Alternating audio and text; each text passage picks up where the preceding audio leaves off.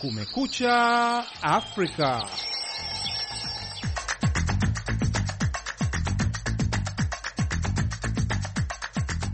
Hii ni idhaa ya Kiswahili ya Sauti ya Amerika, VOA, ikitangaza kutoka hapa Washington DC. Karibu popote pale ulipo katika matangazo yetu ya asubuhi yanayoanza saa 11 alfajiri kwa saa za Afrika ya Kati na saa 12 asubuhi kwa saa za Afrika Mashariki. Ninayekukaribisha hivi leo ni mimi Meri Mgawe na mimi ni Sandei Shomari nikiwakaribisha katika matangazo yetu ya leo Jumanne, ikiwa ni Julai 5 mwaka wa 2016 Karibuni katika matangazo ya Kumekucha Afrika. Hivi leo tuna habari kuhusu waziri wa utalii nchini Kenya, Najib Balala asema utalii umeimarika tayari tumeongezeka kwa asilimia kumi na nne e, na pia tunatarajia ba, baada ya mwisho wa mwaka huu itakuwa tumeongeza utalii kwa asilimia ishirini na saba.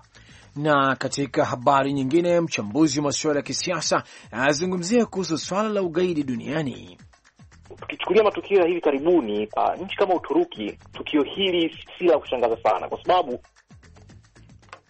Eh, hivyo ni vidokezo tu vya habari zetu kwa leo, mpenzi msikilizaji, lakini tutaanza kusomea habari za dunia zikisomwa na mwenzangu Sande Shomari.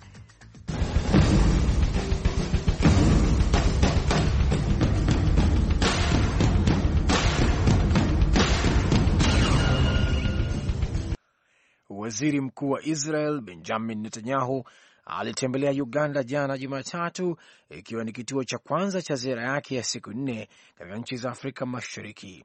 Ziara hiyo inaonekana kama jambo muhimu kwa eneo hilo ambalo hakuna kiongozi wa Israel amewahi kutembelea katika muda wa miaka thelathini. Hata hivyo, siku hiyo iliingiwa na doa na utata baada ya rais wa Uganda Yoweri Museveni mara kadhaa kuitaja Israel kama Palestina wakati wa hotuba yake. Rais huyo alizungumzia operesheni ya uwanja wa ndege wa kimataifa wa Entebbe ambapo makomando wa Israel walipookoa mateka katika uwanja wa ndege wa Entebbe baada ya ndege ya Air France kutekwa na wanamgambo wa Palestina. Waisrael kwenye Twitter walilaani mchanganyiko huo na kusema hotuba hiyo ya Rais Museveni ilikuwa ni ndefu, isiyo na mpangilio na janga kubwa, na kuripoti redio ya taifa Israel ilikata matangazo ya hotuba hiyo kabla haijamalizika. Mpaka sasa hakuna majibu yoyote kutoka kwa waziri mkuu Benjamin Netanyahu. White House imefuta maadhimisho yake ya nne ya sherehe za uhuru kwa kuchoma nyama kwa wanajeshi na familia zao kwa sababu ya mvua zilizoonyesha jana jijini Washington DC. Huu ni mwaka wa pili mfululizo kwa Rais Barack Obama na mke wake Michelle ambapo imewabidi kuahirisha hafla hiyo na ufyatuaji baruti kwa sababu ya hali ya mvua. White House ilieleza waimbaji wa siku hiyo rapa Kendrick Lamar na mwimbaji Janelle Monae wataimba katika eneo la ndani. Rais Obama na mke wake walitoa hotuba fupi kufungua usiku huo. Mgombea mtarajiwa wa chama cha Republican Donald Trump na mdemokrat Hillary Clinton wanakaribia muda wa kuchagua wagombea wenza wao, huku mkutano mkuu wa chama cha Republican unakaribia kuanza katika wiki mbili na ule wa chama cha Demokrat wiki moja baadaye. Wagombea wote wanapunguza orodha ya majina ya wagombea na kuangalia kama ikiwa itasaidia tiketi ya wagombea kwa njia moja ama nyingine, kama mtu ambaye anaweza kuwa rais, ikiwa ni kama Trump au Clinton atafariki dunia akiwa madarakani au kusaidia kushinda katika moja ya majimbo ya uchaguzi mwezi Novemba. Trump, bilionea wa biashara za nyumba, amesema anamtaka mtu ambaye atakayeweza kumsaidia kujua siasa za Washington na kuwezesha kupitisha sera zake bungeni, kwa sababu hajawahi kuwa madarakani maishani mwake. Wiki iliyopita mbunge mmoja wa Ghana alimshutumu mkuu mpya wa tume ya uchaguzi ya nchi hiyo kwa kutoa ushawishi wa kingono ili kupata wadhifa wake. Suala hilo limezusha mjadala kuhusu matumizi ya ngono katika siasa. Mary Mgawe anayesoma ripoti ya mwandishi wetu Francisca Forson. Wanawake wanaweza kushika nyadhifa kubwa katika serikali ya Ghana, ikiwemo mwanasheria mkuu wa serikali na waziri wa mambo ya nje. Lakini kama unafikiri nchi haina tatizo la jinsia, inabidi ufikirie tena. Charlotte Osei aliteuliwa na rais kuwa mkuu wa tume ya uchaguzi ya Ghana mwezi Juni mwaka elfu mbili kumi na tano. Mbunge mwanamke Kennedy Ayapong amesema katika hotuba mwezi uliopita kwa wafuasi wake kusini mwa Ghana kwamba Osei alifanya ngono ili aweze kupata nafasi hiyo. Maelezo hayo yamezusha utata, ukosoaji wa juu ya masuala ya ngono na ubaguzi. Wanawake wameandamana mashariki mwa eneo hilo na katika mitandao ya kijamii chini ya hashtag I am Charlotte Osei, wanapinga kuhusu suala hilo. Naendelea kusikiliza habari za dunia kutoka idhaa ya Kiswahili ya Sauti Amerika ikitangaza kutoka hapa Washington DC. Mjitoa mhanga ameshambulia mji wa Medina na kujilipua jana Jumatatu katika eneo la ukaguzi wa barabara nje ya moja ya maeneo matakatifu sana ya Kiislamu katika msikiti wa Mtume. Saa kadhaa baadaye, waziri wa mambo ya ndani wa Saudi Arabia amesema walinzi wanne waliuawa na wengine watano kujeruhiwa wakati walipojaribu kumzuia mshambuliaji huyo kuingia katika eneo hilo. Video ya awali iliyoonekana katika mtandao wa Al Arabia ilionyesha moto ukiwaka nje ya eneo hilo huku mwili mmoja ukionekana. Mtandao huo baadaye uliripoti watu watatu wamefariki dunia ikiwa ni pamoja na mshukiwa mlipuaji mabomu na maafisa wawili wa usalama. Msikiti huo katika sehemu ya pili takatifu ya Kiislamu ni eneo alilozikwa Mtume Muhammad ambaye alifariki dunia mwaka 332 AD. Inatembelewa na mamilioni ya Waislamu duniani kote kila mwaka wakati wa hija huko Maka. Mlipuko mmoja ulihusishwa na mlipua mabomu wa kujitoa muhanga katika msikiti wa Shia katika mji wa mashariki wa Katif. Hakuna watu wengine wowote walioripotiwa kujeruhiwa. Saa chache kabla, wizara ya mambo ya ndani ilisema mlipua mabomu wa kujitoa mhanga alijilipua karibu na ubalozi wa Marekani katika mji wa magharibi wa Jida. Wachunguzi wanawahoji baadhi ya mateka ambao waliokolewa kutoka kwenye shambulizi la Jumamosi asubuhi katika mgahawa wa kifahari katika mji mkuu wa Bangladesh, Dhaka, ulioua watu wapatao ishirini na maafisa wawili wa polisi. Maafisa wanasema watano kati ya mateka kumi na tatu bado wanashikiliwa. Haikujulikana mara moja kama watano hao waliohojiwa kama ni washukiwa au wanahojiwa kwa sababu maafisa wanaamini wanaweza kutoa taarifa ambazo zinaweza kusaidia katika kutambua chanzo cha shambulizi hilo. Mkuu wa polisi wa Bangladesh AKM Shahidul Haq alisema jana Jumatatu kwamba watu hao wawili ikiwa ni pamoja na mshukiwa mwanamgambo bado wanahojiwa. Alikataa kueleza kama watu hao wawili wapo kati ya waliohesabiwa mateka, lakini alieleza kwamba wanatibiwa hospitali kutokana na majeraha.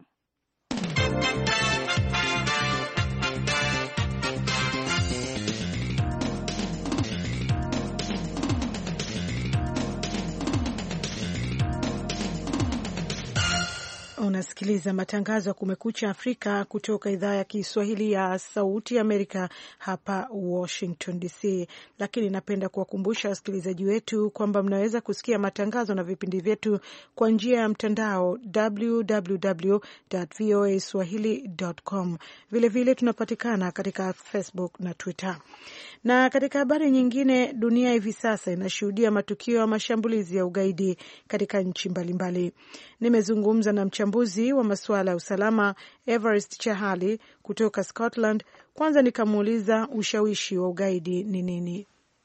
Tukichukulia matukio ya hivi karibuni, uh, nchi kama Uturuki, tukio hili si la kushangaza sana, kwa sababu idadi kubwa ya raia wa kigeni wanaoelekea Siria kwenda kujiunga na kundi la ISIS imekuwa ikieleza kuwa walikuwa wakitumia njia ya kupitia Uturuki. Kwa hiyo kwa namna fulani Uturuki imekuwa kama ni njia ya salama ya magaidi wanaotoka sehemu mbalimbali kwenda kujiunga na kundi la ISIS. Kwa namna fulani inaonekana kama ni tatizo ambalo wamelilea kwa muda mrefu. Na kwa upande wa Bangladeshi Um, kabla ya tukio hili la majuzi kumekuwa na matukio kadhaa yametokea ya mabloga kuuawa, wanaharakati kuuawa kutokana tu na msimamo wao kuwa wa wastani dhidi ya vikundi kadhaa vyenye msimamo mkali katika nchi hiyo. Mazingira yaliyokuwepo kabla ya kutokea kwa tukio hili yanaashiria kuwa kama ni tatizo ambalo limekuwa linalelewa kwa muda mrefu. Kwa upande wa Iraki, hili ni mauaji yaliyotokea, idadi ni kubwa sana, nalo pia kwa upande fulani kama ni kitu ambacho kilikuwa kinatarajiwa, kwa sababu wakati mashambulizi yanafanyika dhidi ya ISIS huko Faluja kulikuwa na hisia kwamba ISIS watatafuta namna fulani ya kulipiza kisasi. Kwa mfano, tunaona Marekani imeweza kutoa tahadhari kwa raia wake kuhusu safari za nje. Shirika la ndege la kimataifa la Emirates nalo limeonya kuhusu mavazi fulani fulani watu kuvaa. Je, huoni kwamba hii inaweza ikaleta uoga zaidi, au unaona ni tahadhari muhimu ambayo inatakiwa itiliwe maanani? Hiyo ni changamoto ambayo taasisi za kiusalama zinakuwa nazo muda wote, kwa sababu kwa upande mmoja kuna hisia kwamba gaidi anahitaji dakika moja kutekeleza azma yake, wakati mwanausalama anahitaji kila sekunde ya masaa ishirini na nne kuhakikisha kwamba gaidi afanikiwi. Sasa katika mazingira ya kawaida wa, wanausalama wanatarajiwa, wanatakiwa kuwadhibiti watu muda wote, na wanapoona dalili fulani, aidha kwa kunasa mawasiliano au kwa kuonekana ishara fulani, inabidi waifahamishe jamii au wafahamishe serikali kwamba kuna hali kama hiyo. Kigeukia pia kwa upande wa Afrika, tunaona kundi la Al Shabab, kundi madogo madogo ya huko Afrika yanayohusika na kigaidi, lakini tunashuhudia sasa, mfano Uganda, Rais Museveni amesema atatoa majeshi yake kule Somalia, na ukiangalia ujumbe huu ulikuwa kule kupambana na harakati hizi hizi za kigaidi. Je, unaona ni wakati mwafaka hasa katika kipindi hiki ambapo dunia inakabiliwa na matukio haya ya, ya kigaidi? Huu ni mtihani kwa kwa nchi za Afrika Mashariki kwa sababu japo kumekuwa Somalia imekuwa ni, ni kitovu cha harakati za ugaidi katika eneo hilo, na tunatambua madhara ambayo yameipata nchi jirani ya Kenya na kidogo ku, kuathiri kwa upande fulani huko Uganda. Kwa, kwa viongozi wa nchi za kama Tanzania kwa mfano au Rwanda ambazo pengine si wahanga wa matatizo kama hayo kutoka kwa Al-Shababu, kama wataweza kuwadhibiti Al-Shababu wakiwa ndani ya Somalia, inamaanisha kwamba wanaweza kuwazuia kuja kufanya lolote katika nchi hizo ambazo pengine hazijakumbwa na hali hiyo lakini kwa upande mwingine kufanya hivyo kunaweza kukawapa sababu ku, yaani kama kuongeza idadi ya targets walizokuwa nazo. Ni mchambuzi wa masuala ya usalama Everest Chahali akizungumza na Sauti ya Amerika kutoka Scotland.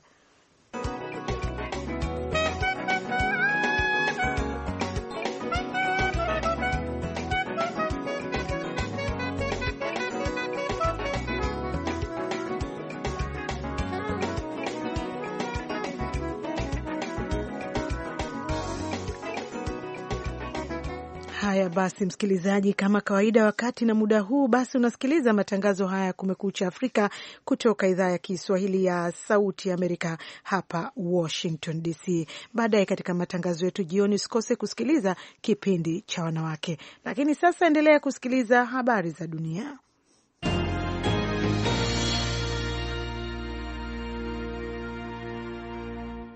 Mamia ya waandamanaji waliandamana katika mitaa ya Nairobi jana Jumatatu kulaani mauaji yanayofanywa na polisi bila watuhumiwa kufunguliwa mashtaka na maafisa wa usalama.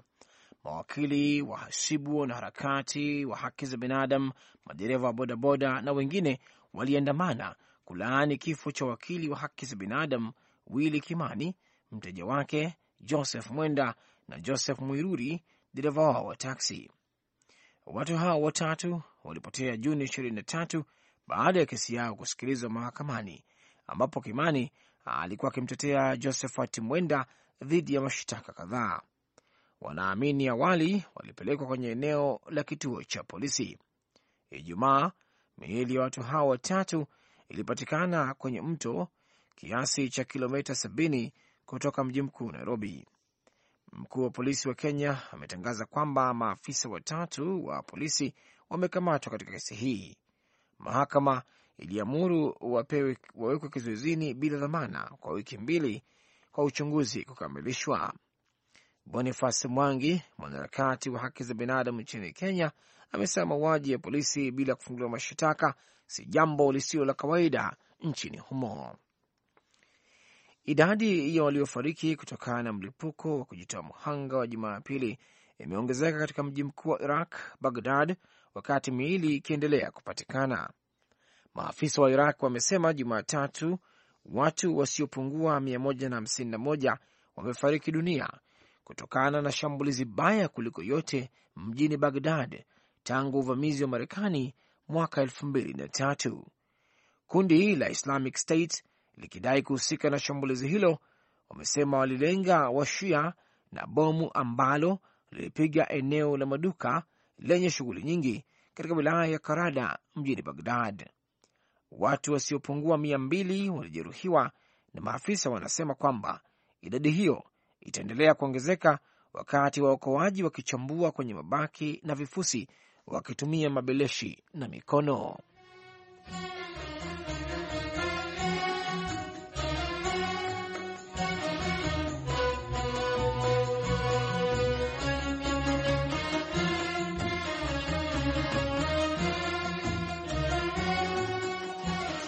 Moja kwa moja tukielekea katika taarifa nyingine, tunazungumzia kuhusu ziara ya waziri mkuu wa Israel Benjamin Netanyahu katika baadhi ya nchi za Afrika ambapo imeweza kupokelewa kwa mtazamo tofauti, hasa wa kibiashara katika bara hilo. Huko nchini Kenya, mwenzangu Abdu Shakur Abud amezungumza na waziri wa utalii nchini Kenya na kwanza akamuuliza ziara hiyo ina maana gani. Kwa kweli serikali ya Kenya hivi karibuni imeona mawaziri toka nchi tofauti tofauti, toka Korea, toka India, ambaye mmoja atakuja wiki ijayo. Uh, rais wa wa Turki alikuweko hapa pia. Ilikuwa imetarajiwa kuwa wa, waziri mkuu wa Uingereza atakuja mwisho wa mwezi eh, huu wa Julai. Imemkaribisha uh, waziri mkuu wa Israel Netanyahu ambaye amekuja hapa kwa shughuli mbalimbali, lakini kuangalia mambo ya ukulima, kitu cha muhimu. Pili ni kwa vipi kuthibitisha uh, utalii baina ya Kenya na na, na Israel na pia uh, mambo mengine ya usalama ambayo tunaweza kujifunza uh, kwa nchi ya Israel. Kwa hivyo haya yote ukilinganisha, ni kwamba katika miaka hivi karibuni Israel ilisitisha misaada yake au ushirikiano wake kutokana na mashambulio za kigaidi. Unaweza kusema sasa ukurasa umebadilisha? Kwa kweli tangu shambulizi za ugaidi imefanyika miaka kumi na nne iliyopita, uh, lazima mambo yamebadilika, mambo mengi yamebadilika, usalama na dunia nzima imebadilika, na pia sasa umeona kuwa nchi zote za dunia zinaangalia kwa kwa kontinenti la Afrika kwa sababu ya maendeleo na na uchumi na rasilimali ambao nchi kontinenti ya Afrika inazo. Ndiposa unaona uh, Japan inafanya mkutano wao mkuu ya TICAD hapa Afrika ambapo itafanyika mwezi wa nane hapa Nairobi. Utaona Uchina umefanya mkutano wake kule South Africa mwaka uliopita. Rais na waziri mkuu wa China alikuweko kule South Africa. Kwa hivyo kila nchi inapeana umuhimu wa maendeleo na pia opportunity ya kuja kufanya biashara na uh, nchi za Kiafrika na tunaona kwamba biashara hiyo unaweza kusema inafikia kiwango gani sasa, inaleta mabadiliko kwa wananchi wenyewe? Kwa kweli hivi karibuni tunaona mabadiliko, si Kenya peke yake, hata hata nchi zingine za Kiafrika. Tumeona Kenya uhusiano wetu na na nchi za nchi ya China, tumeona mabadiliko kama hii reli ambayo inakuja itakuwa tayari, mabarabara na mambo mengi ambayo tunaona mabadiliko nchini Kenya. Pia ukiona nchi ya Tanzania vivyo hivyo, ukiona Kongo ukiona nchi za Kiafrika ambazo zamani zilitajwa za kuwa za kimaskini, tangu ziwe na uhusiano thabiti na nchi ya China na nyinginezo, tunaona nchi yenyewe inabadilika na tunaona maslahi, mabadiliko hayo yana yanafikia wananchi na nchi e, maisha yao pia yanabadilika. Kwa upande wa utalii huko Kenya, ilipoporomoka hivi sasa imefika kiwango gani baada ya kurudi? Unaweza kusema imeshaanza kurudi au iko njiani kutengenezwa? Tayari tumeongezeka kwa asilimia kumi na nne e, na pia tunatarajia ba, baada ya mwisho wa mwaka huu itakuwa tumeongeza utalii kwa asilimia ishirini na saba. Ni waziri wa utalii nchini Kenya, Najib Balala akizungumza na Sauti Amerika kutoka Nairobi. Na shamra shamra kwa ajili ya maandalizi ya sikukuu ya Idi el Fitri kuashiria mwisho wa mwezi wa Ramadhani zimeshika kasi nchini Kenya na haswa sana jijini Mombasa ambako kuna idadi kubwa ya waumini wa dini ya Kiislamu. Kwa baadhi yao ni raha, maana sikukuu hii inafika wakati ambapo wafanyakazi wengi watakuwa wanapokea mishahara yao. Libert Adede na taarifa kamili.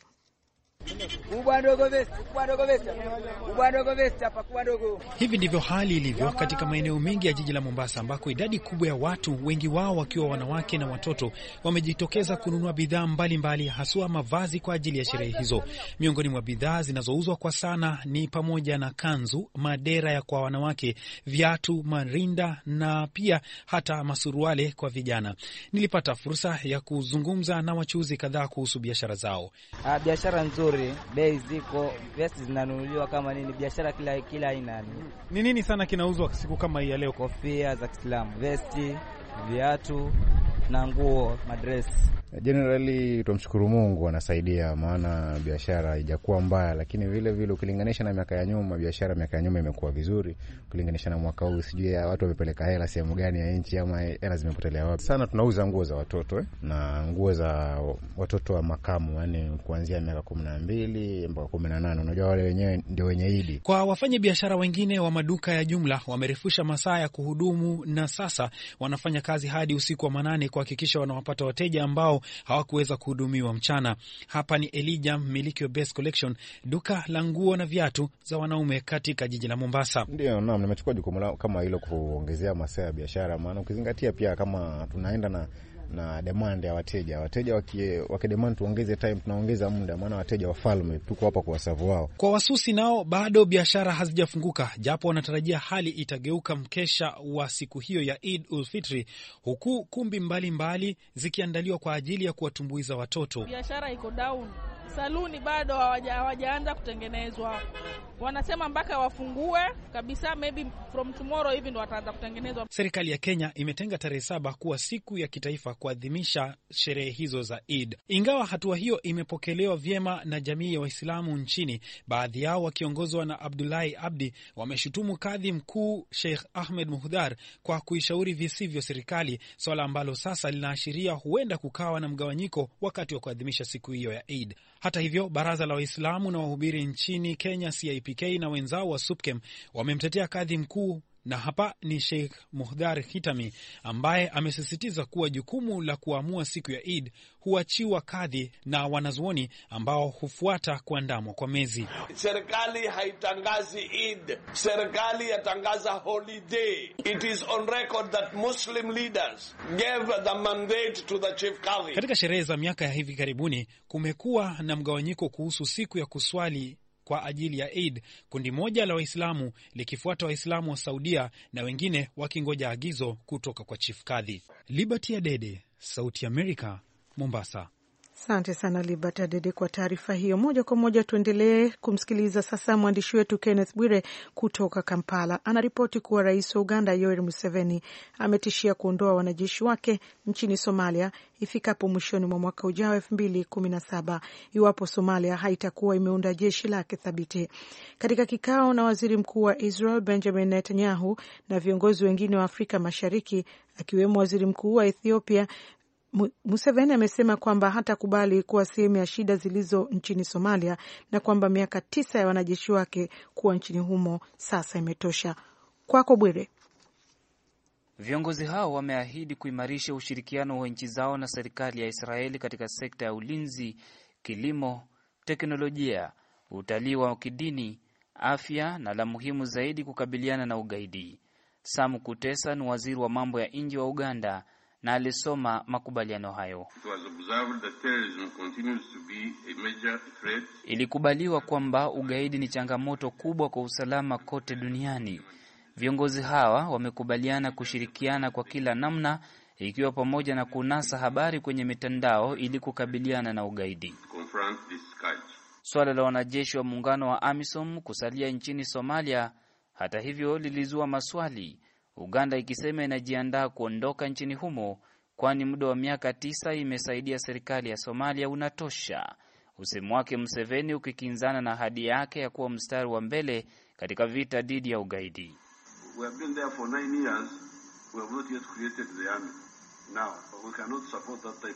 Tumekuwa huko kwa muda wa miaka tisa na hata hawajaunda jeshi lao. Hatuwezi kuunga mkono kitu kama hicho.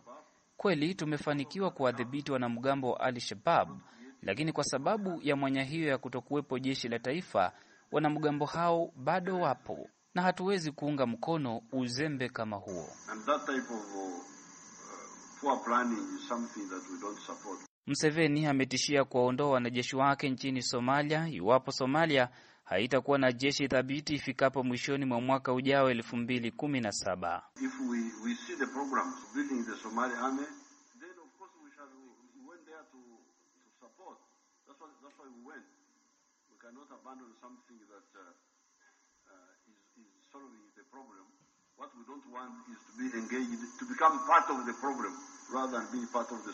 Somalia inaaminika kuwa maficho ya wanamgambo wa Al Shababu wanaotishia usalama wa raia katika nchi za Afrika Mashariki, na inaaminika kwamba ili kukabiliana na ugaidi mashariki mwa Afrika ni lazima vita dhidi ya wanamgambo hao walio Somalia vifanikiwe. Kenneth Bwire, Sauti ya Amerika, Kampala. Na sasa sikiliza muktasari wa habari ukisomwa na Sande Shomari.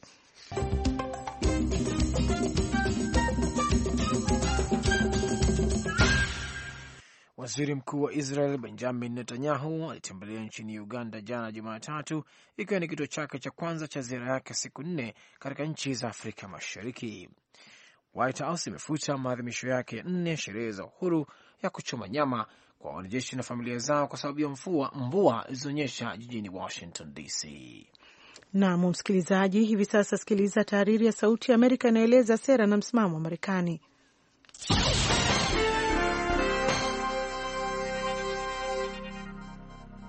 Miaka minne iliyopita katika dhamira ya kutokomeza vifo vya watoto wadogo vinavyoweza kuzuilika katika kipindi cha kizazi kimoja, Marekani, Ethiopia na India waliungana na UNICEF kuihimiza dunia kutekeleza wito wa kumnusuru mtoto, Child Survival Call, ambao ni mpango endelevu wa kimataifa wa kuokoa maisha ya watoto chini ya umri wa miaka mitano. Lengo lilikuwa ni kupunguza kiwango cha vifo vya watoto katika nchi zinazokumbwa sana na tatizo hilo kufikia vifo ishirini kwa watoto wanaozaliwa elfu moja ifikapo mwaka elfu mbili na thelathini na tano na kuendeleza mafanikio katika nchi hizo ambazo tayari viwango vya vifo vimeshuka. Kutokana na shinikizo hilo la kuchukua hatua kufuatia wito wa kutokomeza vifo vya mtoto vinavyoweza kuzuilika na vifo wakati wa uzazi, juhudi zilizoongozwa na USAID ambazo zilitambua mataifa 24 yanayoongoza katika kukabiliana na tatizo hilo, ambapo kwa pamoja zinasababisha jumla ya asilimia sabini ya vifo vyote vya watoto na vifo wakati wa ujauzito, na kuzindua mipango yenye kuleta matokeo ili kuweza kufikia malengo yaliyowekwa na matokeo yake watoto wananusurika kwa kiwango ambacho hakijawahi kushuhudiwa, na wakati huo wa mama wachache wanakufa kutokana na matatizo ya ujauzito na wakati wa kujifungua. Tangu mwaka elfu mbili na nane juhudi za USAID katika nchi hizo ishirini na nne zilizopewa kipaumbele zimesaidia kuokoa maisha ya watoto milioni 4.6 na wanawake laki mbili. Mwaka uliopita ulishuhudia baadhi ya matokeo yenye kuridhisha. Kwa mfano, vifo vya watoto wachanga vilishuka kwa asilimia kumi na tatu katika maeneo yaliyolengwa nchini India. Asilimia 95 ya watoto wa Tanzania ambao awali hawakuwa wanalindwa na wanaishi katika maeneo ambako viwango vya chanjo vilikuwa chini kabisa. Na kwa mara ya kwanza kuwahi kutokea, maeneo yote ya Jamhuri ya Kidemokrasia ya Kongo DRC yalihudumiwa na mpango wa kupambana na malaria. Na tuna matumaini ya kufanya vyema zaidi. Juhudi za USAID kutokomeza vifo vya watoto na wakati wa ujauzito zinalengwa kwa asilimia 40 ya wakazi maskini sana katika mataifa hayo yaliyopewa kipaumbele, kwa matumaini ya kuokoa maisha ya kina mama na watoto milioni nane kutoka sehemu hii ya wakazi ifikapo mwaka elfu mbili na ishirini na programu hii itapanuka kuelekea katika nchi nyingine inayopewa kipaumbele ya Bama. Mratibu wa USAID Gail Smith amesema tumechukua changamoto ambayo iliwahi kuwa kubwa mno kukabiliana nayo na kuigeuza kuwa jambo linaloweza kutatuliwa. Anasema tunaweza kupima mafanikio yetu kulingana na malengo yanayoweza kufanikishwa. B Smith anasema tunaweza kuingilia kati mahala ambapo ushahidi unatueleza sisi kutakuwa na faida kubwa zaidi. Asante sana kutusikiliza kutoka Kumekucha Afrika. Meri Mgawe na kuaga kwa niaba ya wenzangu wote.